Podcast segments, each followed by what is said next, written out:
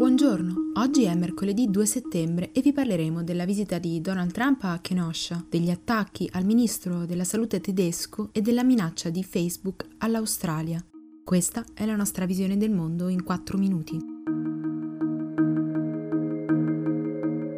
il presidente degli Stati Uniti Donald Trump si è recato a Kenosha, nel Wisconsin, nonostante il governatore dello Stato e il sindaco della città gli avessero chiesto di non farlo per evitare ulteriori tensioni. Durante la visita in città, travolta dalle proteste antirazziste e dall'uccisione di due manifestanti da parte di un suprematista di 17 anni, Trump ha lodato la Guardia Nazionale per aver contribuito a reprimere i manifestanti e ha proposto l'invio di truppe federali in altre città.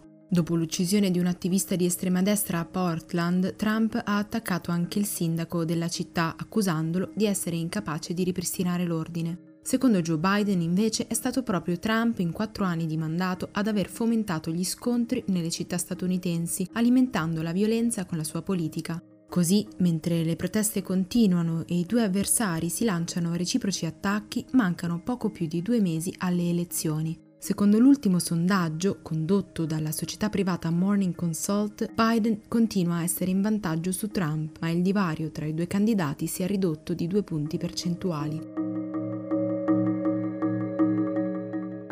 Il ministro della sanità tedesco Jens Spahn è stato attaccato duramente durante alcune proteste contro le misure di contenimento che in questi giorni hanno sfidato i divieti delle autorità.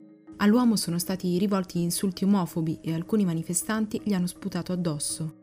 Intanto, per 50 milioni di sterline, l'azienda Oxford Biomedica produrrà decine di milioni di dosi di vaccino di AstraZeneca entro 18 mesi, estendibili per ulteriori 18 fino al 2023. Per gli scienziati, il vaccino inglese ha speranze di essere mandato agli enti preposti entro la fine dell'anno per l'approvazione. In Italia invece la regione toscana ha previsto che tutti i viaggiatori che transiteranno nelle principali stazioni ferroviarie della regione potranno sottoporsi gratuitamente al tampone fino al 20 settembre, a prescindere dalla residenza. Sarà possibile sia dall'auto che a piedi. Infine, a Hong Kong, dove i casi stanno risalendo per la terza volta dall'inizio della pandemia, è cominciato ieri un programma di test di massa tra la popolazione. Alcuni attivisti pro-democrazia hanno però invitato le persone a boicottarli per paura che i tamponi possano essere usati per raccogliere DNA a scopo repressivo.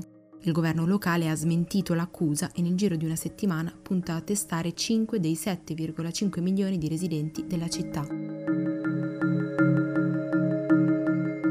Facebook ha dichiarato che potrebbe bloccare la condivisione di notizie sul territorio australiano se il Parlamento approvasse la legge che impone alla piattaforma di condividere i proventi delle pubblicità con gli editori. L'ente per l'equa competizione australiano chiede da tempo che la società di Zuckerberg, Google e altri simili riconoscano una parte del compenso a coloro che creano i contenuti che poi generano il traffico sulle loro piattaforme. Senza di loro, infatti, le grandi del high tech avrebbero molto meno valore. Tempo fa anche il motore di ricerca più diffuso al mondo si era messo di traverso a questa proposta e aveva ricevuto la risposta del Centro Australiano per una tecnologia responsabile, che ha accusato l'azienda di aver distrutto un modello di business che ha supportato il giornalismo indipendente per più di 150 anni. Per oggi è tutto, da Antonella Serrecchia e da Rosa Uliassi, a domani.